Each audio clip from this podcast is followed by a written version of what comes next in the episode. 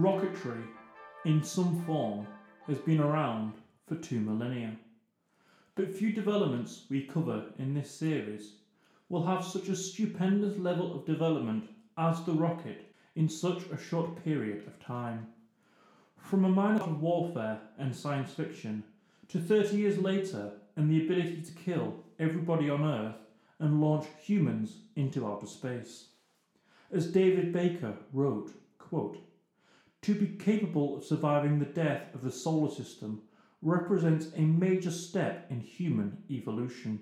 Perhaps the most important step in human evolution since Neanderthal hordes of Europe and Asia were replaced by Homo sapiens sapiens some 40,000 years ago.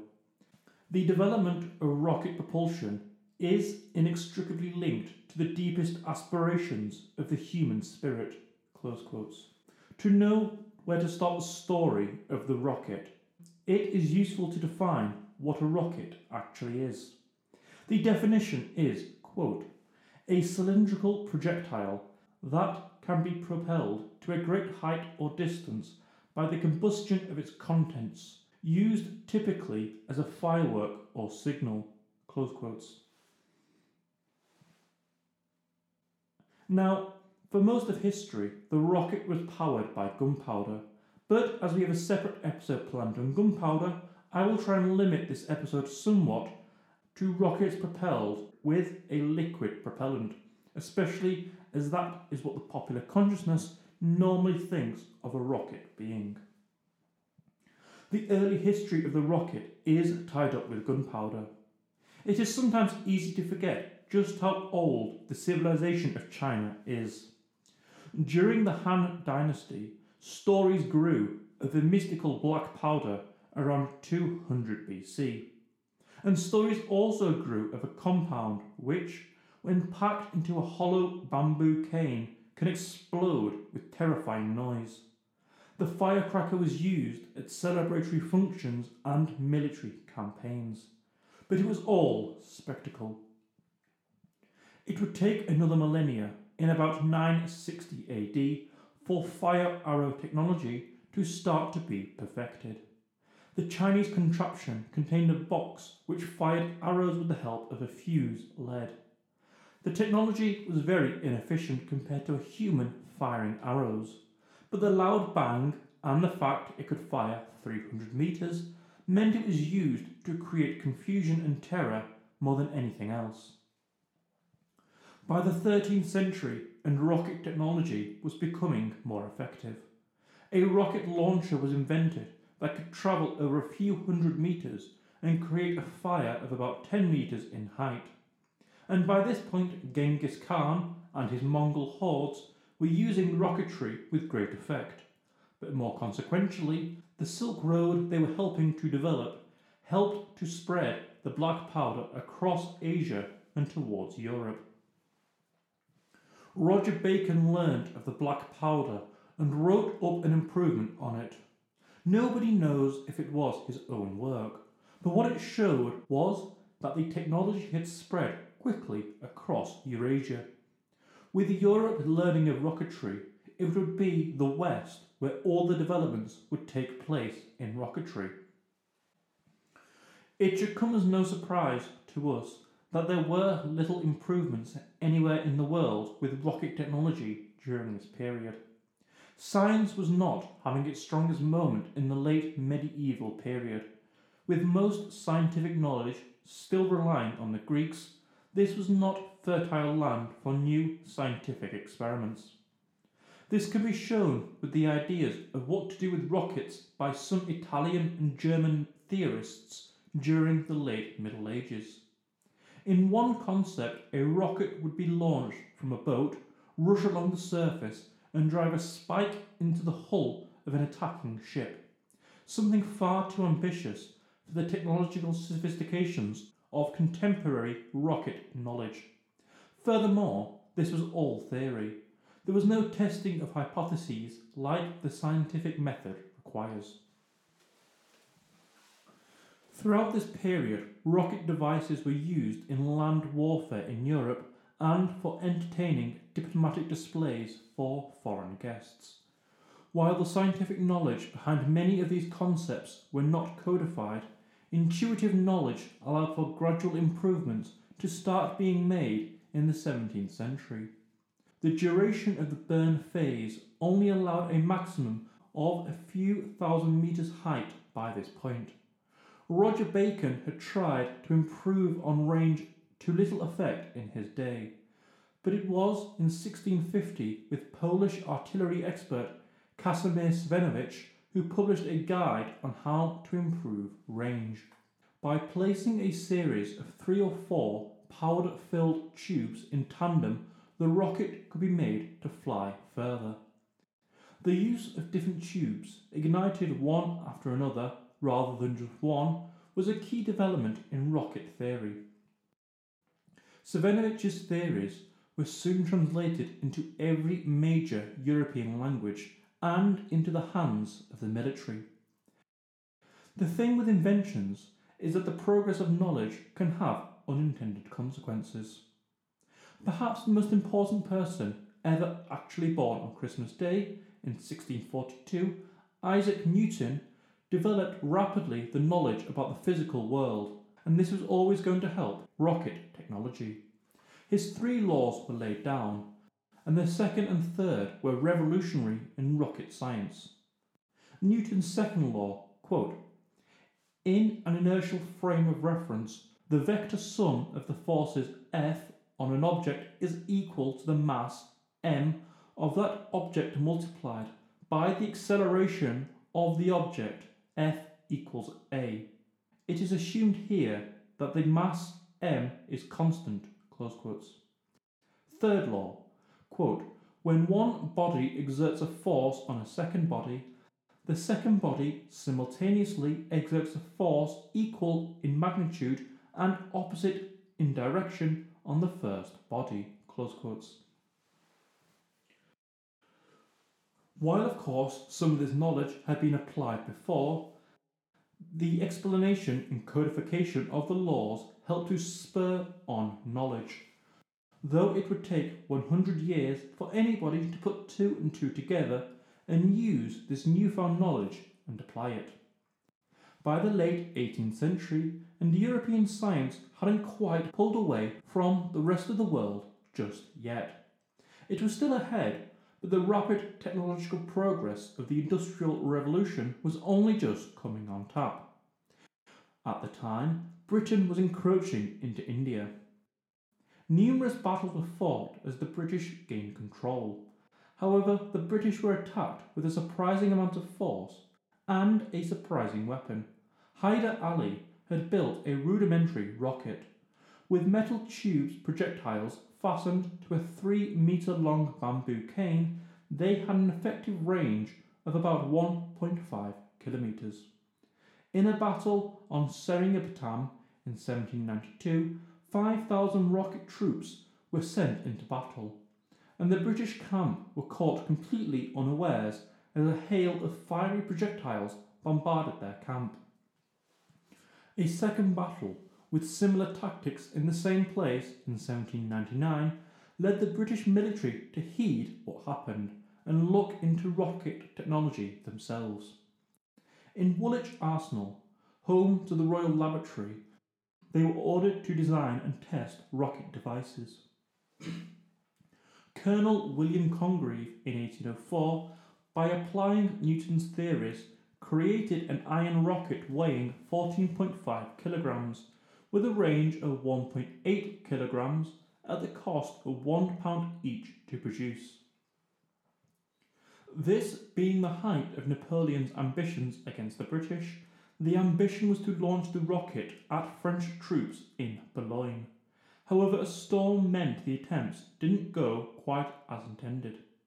A year later, and the range had been improved to 2.7 kilometres. And when tried this time, the rocket caused chaos in France.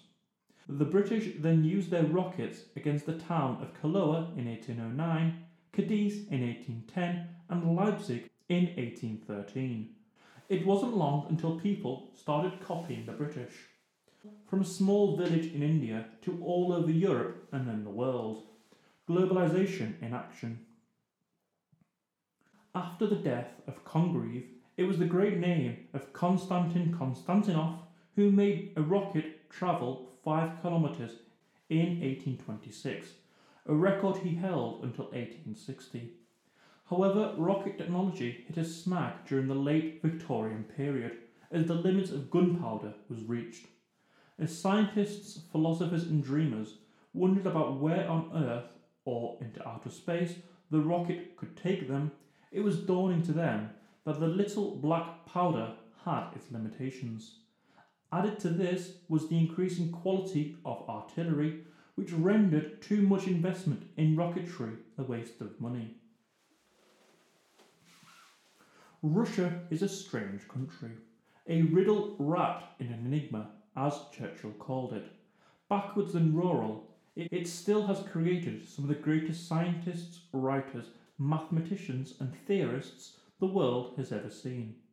Konstantin Edvardich Tsiolkovsky was a Russian school teacher who taught himself all about physics, and in the obscure town of Borisov, he wrote a paper called Exploration of Space with Reactive Devices, which can be summarized in five points. 1. Space travel is possible. 2. This can be accomplished by means of and only by means of rocket propulsion, as this is the only thing that will work in space. 3. Gunpowder cannot be used as it simply doesn't have enough energy. 4. Certain liquids do have enough power. Using two liquids in a chamber and igniting them, the resulting gases could be channeled through an orifice at the rear where they would propel the device. 5. Liquid hydrogen is a good fuel, and liquid oxygen would be the perfect oxidizer. Tsiolkovsky wrote that to achieve the speed of 8 km per second, the device must carry propellant weighing four times the empty weight of the rocket. The significance of the 8 km per second mark is that this is the needed speed for orbital flight. The year 1903 was perhaps the best time to publish this work. It was the year the Wright brothers flew the first heavier than air machine. People were excited and ready for this new technology. Russia, however, with a weak Tsar, soon to be humiliated against the Japanese and then the Germans, didn't have much time, energy, or enough spare capital to put these theories into practice. In the research for this podcast, I read a bit of Tsiolkovsky's work, and it's astoundingly prophetic to see what he wrote over a hundred years ago. He wrote about colonizing the solar systems, how we should use the sun's energy for our own uses. It is rare for a theoretician to have such a huge impact on a field as Tsiolkovsky does on rocketry. And I wonder how many of us out there had heard about him. I didn't before I read the research for this topic. Edwin Starr once asked us, War, what is it good for? And then he answered himself by saying, absolutely nothing. Well, in the case of rocketry at least, war was good for quite a lot. The Great War was the most demanding war yet fought, the first truly global war and a completely total war. Everything was put on developing newer and deadlier weapons during this time. But rocketry was still a new technology and it wasn't quite ready for military use just yet. However, the next World War would see the rocket become a key weapon during this period. Thousands of miles away from the Western Front, where Robert Goddard, who gained his PhD in 1911, was working on rocket technology. Like Tsiolkovsky, he gleaned that liquid oxygen and liquid hydrogen would be the best method for getting a liquid propelled rocket off the ground, pun intended. By 1914, he held a large amount of patents for rocket motors and was experimenting with rockets near his home, with lots of success. He soon reached a point where he was showing that the concept worked and that all he needed was further experimentation. In contrast to the United Kingdom, who were at war by this point, and due to differences we've seen and will see a lot, both in this episode and many more still to come, Goddard received no government help from the US state, unlike that of William Congreve. Like many Americans before and after, Goddard was relying on charity and private enterprise. Goddard received $5,000 from the Smithsonian Institute to continue his research. However, something then happened which resulted in seemingly the only occasion the US government does provide money for scientific initiatives war. The US entered the war on the Allies' side, and Goddard was shipped off to California to conduct experiments on military rockets. The result was a design for a 3.5 kilogram rocket that could travel 1.5 kilometers. By the end of the war, Goddard had built many different types of rocket, the largest of which was 20 kilograms. Then the war ended. Goddard had to go back to his day job. In 1919, he published a report titled A Method of Reaching Extreme Altitude. Writing the piece helped to focus the mind of Goddard and gave him a level of introspection that he had never reached before. In the piece, Goddard said that the ultimate destiny of the rocket was to fly to the moon. There was little scientific reason to do so, but it would help in future in taking possible scientific instruments into space. The piece was jumped on by newspapers, well, mostly the last bit about the potential use of rockets to get us into space. Goddard was labelled, perhaps not in the best spirit, as Moonman. In 1920, he received another $3,500 and began working on military research, but he was struggling to get a liquid propelled rocket to work. The theory and practice of it was still poles apart. It took another year of tinkering and developing before he was ready. An engine, oxygen pump, and motor that even Goddard would probably admit was not the best, but it was all he had. On the 6th of December 1925, he ran the rocket for 24 seconds, and the rocket rose slightly in its cage before exhausting its supply. With a few more tests on the 20th of January, the device rose as high as it was possible in the controlled environment Goddard had set up. The next test was a free flight. With four assistants and his wife, Goddard set up the test. Lit by a blowtorch, the liquid oxygen and gasoline propellants lighted, and the rocket lifted slowly into the air. The flight lasted 2.5 seconds, reaching a height of 12.5 metres at an average speed of 96 kilometres an hour. The modern rocket was born. But clearly, this was not going to be the rocket that would take us to the moon and back. With the rocket the size that Goddard used, however, it would need to be a lot bigger to have any value. Goddard then designed a rocket 20 times the size. This time it had an electrical ignition system and new designs for injecting the propellant into.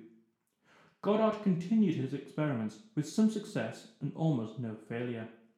In almost secrecy, as America headed towards a depression, the experiments continued. In 1930, he tested a rocket that rose 610 metres into the air at a speed of 800 kilometres per hour, when the fastest aeroplanes had not even reached 650 kilometres per hour. Over the 1930s, Goddard continued to make improvements to his rocket, but he was a lone, brilliant man in a country where rocketry was not given much attention. It was in Germany where the biggest strides were being made, and so we will go to Germany. In 1927, just after Goddard had shown that liquid propellants were a possibility, the VFR or the Society for Space Travel was formed in Germany. They were spurred into action by the publication of The Rocket into Interplanetary Space by Hermann Oberth. The VRF started to experiment with rocket technology. A few trials here and a few trials there, and they started to catch up with Goddard's work. On the 14th of March 1931, they finally set a liquid propelled rocket into the air. the first non US launch. The names of Willy Ley and the very German ones of Hermann Oberth and, most famously, Wernher von Braun were at the forefront of this work.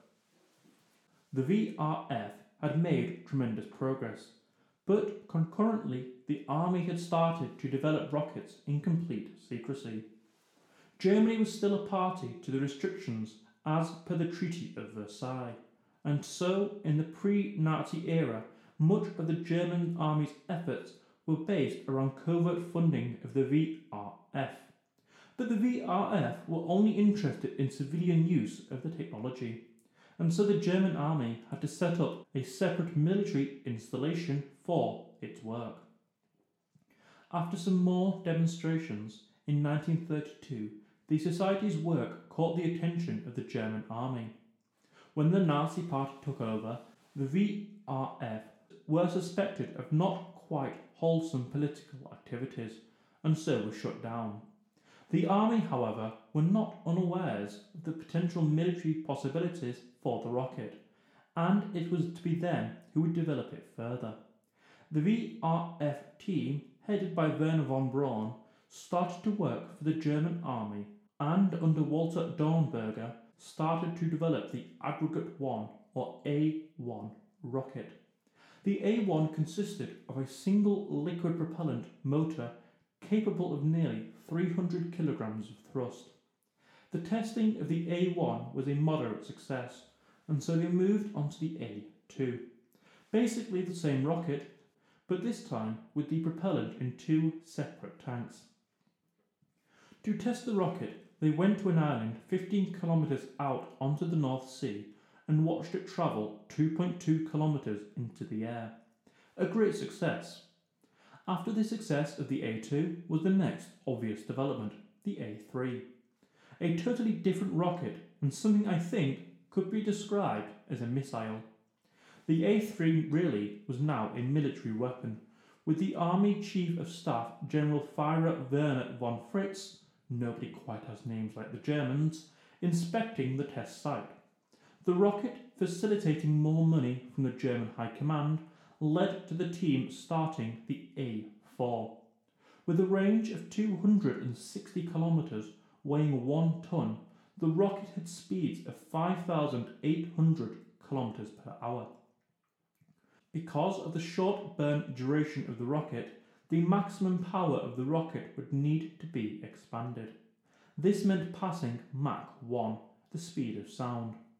The current theory of the time said this wasn't possible. Furthermore, the rocket was designed to fly to the very edge of space. After much redesigning of the rocket and now weighing 750 kilograms, the rocket was taken to the small island of Greifswalder Oie, just off the Baltic coast, where the weather blocked any testing of the rocket. When it was finally able to be tested, the rocket flew one kilometre into the air and then crashed back down to Earth. The development of a long range ballistic missile continued. The A4 was in limbo, as the A3 was experiencing difficulties in its design. So it was decided to completely reinvigorate rocket design, starting with the A5. Over the next year, the A5 was developed. In March 1939, Hitler visited the experimental station at Kummersdorf West, where Wernher von Braun talked to the dignitaries about their work on the A3 and his plans for the A5. Hitler was reported as being totally uninterested in the rockets, and his senior chief of staff only seemed to care about marvelling at the levels of German engineering prowess. As Hermann Göring went around the facility with boyish enthusiasm, he failed to comprehend the enormous potential of the rocket. The team under Wernher von Braun realised they only had one option if they were to keep favour with the Nazi Party. It would have to develop rockets for purely military means. In October 1939, the A5 was ready for testing. With von Braun on the commands of the radio transmitter, the rocket shot up 1.5 kilometres into the air and von Braun descended the parachute and the hull of the rocket, which splashed down into the Baltic. The test of another A5 the next day led to the same result, and on the third day, another A5 rocket went 4 kilometres into the air before its parachute was deployed. However, the A5 wasn't the main aim.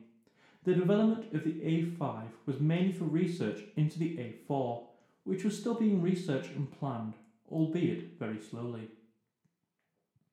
With the war now on, and with von Braun's insistence, the German army agreed to fund more work on rocket technology. The A4 was always the plan as a long range ballistic weapon to use against enemies. Von Braun said it could be ready by 1943, perhaps earlier.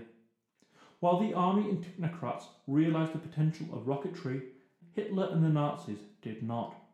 Hitler was far more concerned with ground armour and air power, and with the early successes in Poland, the Low Countries, Scandinavia, and France, he was right, wasn't he? There is a theory that Hitler could have been a lot worse. Imagine an instance, for example, if Hitler was competent. In his marvellous biography of Hitler, Ian Kershaw called Hitler a ultimate unperson. Germany was taken over by an unremarkable man of very little talent in any area, a man of little personal charisma or intelligence. This cradle of Western culture, the home of Goethe, Beethoven, Bismarck, and Bach, was reduced to rule by this pathetic little man who had bad tastes in everything, including facial hair. Imagine, for example, if Hitler had been Napoleon, Julius Caesar, Alexander of Macedon, the world would be speaking German. Here is the evidence of that. Unable to formulate new tactics, Britain and Russia would have been devastated by German advances in rocketry had they been fully pursued. Hitler simply failed to see that the development of this new technology would be essential, even only two years after having the military technological edge. That's how quickly technology can develop in wartime. So, by 1940, the rocket teams could still only talk theoretically about the A4 as they progressed slowly with A5 flights. The main issue was the rocket motor itself. They were looking for a high thrust engine that could provide consistent and reliable power. But with most military tech focused elsewhere, this search was proving hard. It took until 1942 for the design of the A4 to be finalised. 14 metres tall, 13 tonnes when all the fuel was added, and capable of more than 300 kilometres flight rising to a height of 85 kilometres at 4,500 kilometres per hour. Had the Army backed the development of A4, it could have been built by early 1941, perfect for the Battle of Britain and Operation Barbarossa. It was only when it was built that the Nazi hierarchy saw its potential. By the winter of 1942, they chose a date of December 1943 for the mass production of the rocket, and a facility on the channel was built aimed directly at Britain. The A4 rocket was seen by most of the people present and historians now as a remarkable piece of engineering, but always as something that would lead to something more powerful. Nevertheless, they still targeted 300 rockets to be produced every month starting from January 1944 and then 600 per month by June. However, the ambitious push to A4 production was put in doubt by constant neglect of the staff, and requests for more staff was ignored. When Albert Speer, now the munitions minister, sent a paper request to Hitler for more resources, he got an odd response. Hitler had had a dream that the A4 would never become a wonder weapon and that it would never reach England. Therefore, the requests were ignored. This changed, however, when a bombardment commission inspected and reported on the work and saw a launch of an A4 rocket, and news fed back to Hitler, and it seemed to start changing his mind on the topic. This was solidified when von Braun made a film showing off the A4 and showed it to Hitler. It seemed the general German population en masse weren't the only ones to be led on by propaganda films. Once Hitler's mind got racing, he began to demand more outlandish things of the rocket. He wanted a 10 ton warhead and then wanted 2,000 made per month. But now the tide had turned, and everybody realised what long range missiles could do, including the Allies. Propaganda Minister Goebbels, who had dubbed the earlier flying bomb the, I'm going to try and pronounce this, Vergeltungswaffe eine, an early cruise missile and not really related to rocketry, hence why we've not really mentioned it. It became popularly known as the, the V 1 or Revenge Weapon 1. He then started to call this new rocket the V 2. Due to the bad situation Germany now found themselves in, there was a sudden rush to support what was now called the V 2. Hitler put his full backing onto the V 2 rocket and demanded concrete shelters on the Channel coast to help launch them, until it was pointed out to him that the V 2 could be launched from a mobile stand. His evident earlier dream that the V 2 was never going to reach England was proof that Hitler was no Joseph. He evidently didn't even possess a Technicolor Dreamcoat. On the 8th of September 1944, the first V 2s were being launched at England and Allied controlled Netherlands. D Day landings having taken place on the 6th of June 1944. In that month, 350 V 2 rockets were launched. In November, this reached 600. It had taken only eight months from the design of the A 4 rocket to the launch of the V 2 missile. It is impossible to calculate the success of the V 2 rockets from a military standpoint. They caused much damage, but often missed their targets something that with more time to test them would have undoubtedly solved. 1,500 were fired against England during the war. As they flew faster than sound, they could not be heard, and it could not be shot down. But by the 27th of March 1945, all the V 2 bombing had ceased. Following the war, it came time to work out what would happen to these rocket engineers. En masse, they decided to surrender to the Americans, escaping the clutches of the SS, who may very well have used them as pawns in a ransom. On the 6th of April 1945, they set off for the Allied frontiers. When they reached the Americans, they told them they wished to surrender. Several hundred Rocketeers, including Dornberger and von Braun, surrendered. The war was over but rocketry was only just beginning. In what can be said as the spoils of war, under its code name Operation Paperclip, the Americans captured 127 German scientists, engineers, and technicians. And even if the Russians got more in the end, the Americans had got most of the important ones, plus much of the paperwork about the rockets that came along with von Braun.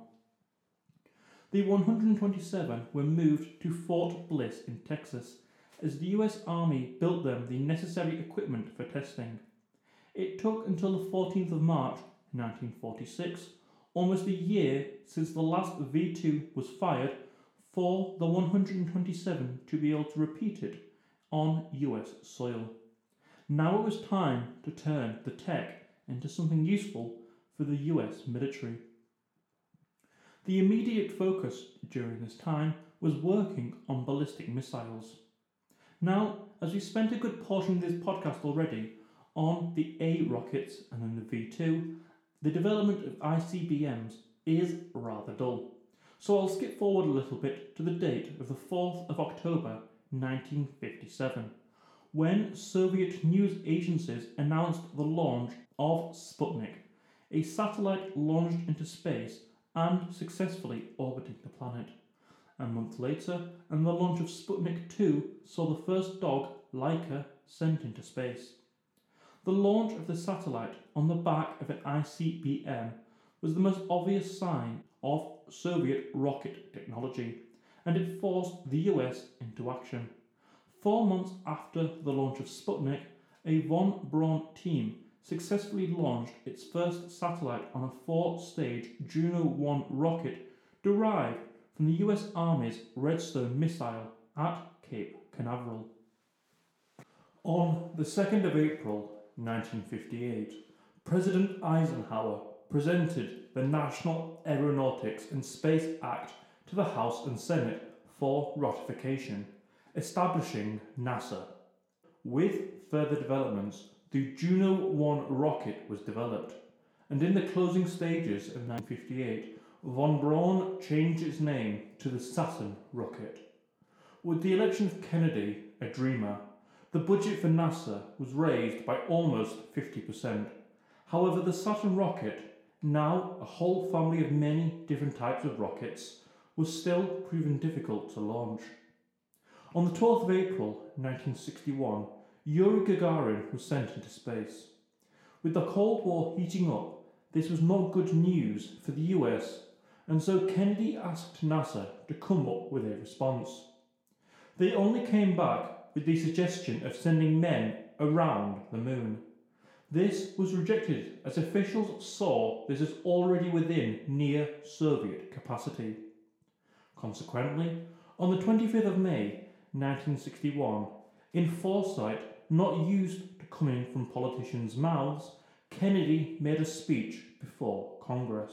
Quote, the dramatic achievements in space which occurred in recent weeks should have made clear to us all, as did the Sputnik in 1957, the impact of this adventure on the minds of men everywhere who are attempting to make a determination of which road they should take.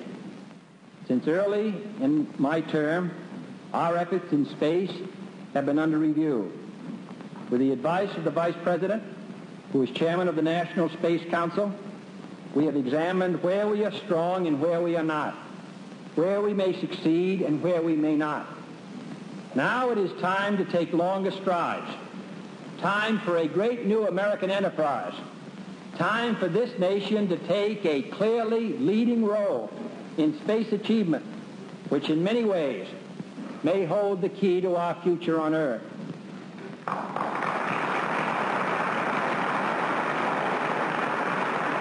I believe we possess all the resources and talents necessary.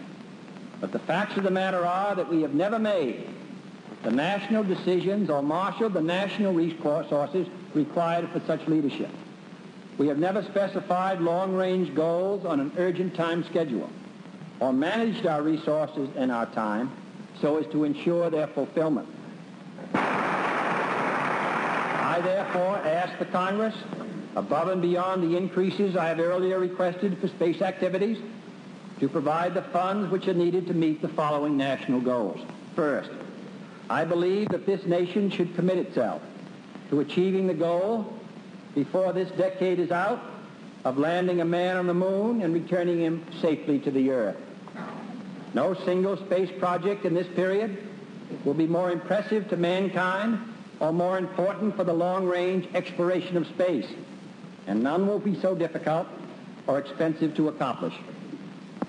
In conclusion, let me emphasize one point. It is not a pleasure for any president of the United States, as I'm sure it was not a pleasure for my predecessors, to come before the Congress and ask for new appropriations which place burdens on our people. I came uh, with, uh, to this conclusion uh, with some reluctance. But in my judgment, this is a most serious time in the life of our country and in the life of freedom around the globe. And it is the obligation, I believe, of the President of the United States to at least make his recommendations to the members of the Congress so that they can reach their own conclusions uh, with that uh, judgment before them. You must decide yourselves as I have decided. And I am confident that whether you finally decide uh, in the way that I have decided or not, that your judgment, as my judgment, is reached on what is in the best interests of our country. The dreams of Tsiolkovsky, Hermann Oberth, and Robert Goddard had been reached. Two days after, von Braun announced a new addition to the Saturn family, the C-3 capable of lifting 45 tons into Earth orbit. It was ideas like this that would be needed to fulfill Kennedy's dream. It was decided to use the Saturn rocket on the Apollo program. By November 1962, it was decided that men would land on the moon by way of two separate spacecraft launched on top of a single Saturn V rocket. On Thursday, November the 21st, 1963, Kennedy said that the launch of the Saturn I SA 5 rocket saw the US finally overtake Soviet rocket capabilities. One day later, Kennedy was assassinated. NASA had the designs. Now it was all about developing the rockets and testing them. It took until November 1967 for the rocket to finally be launched. As much a technological marvel as the V 2.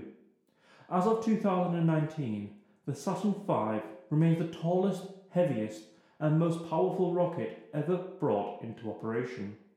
It still holds the record for the heaviest payload launch and largest payload capacity to low Earth orbit of 140 kilograms. The Saturn V remains the only launch vehicle to carry humans beyond low Earth orbit. A total of 15 capable flight vehicles were built, but only 13 were flown. An additional three vehicles were built for ground testing purposes. A total of 24 astronauts were launched to the moon, three of them twice, in the four years spanning December 1968 through to December 1972. But by the early 1970s, spaceflight was facing disinterest.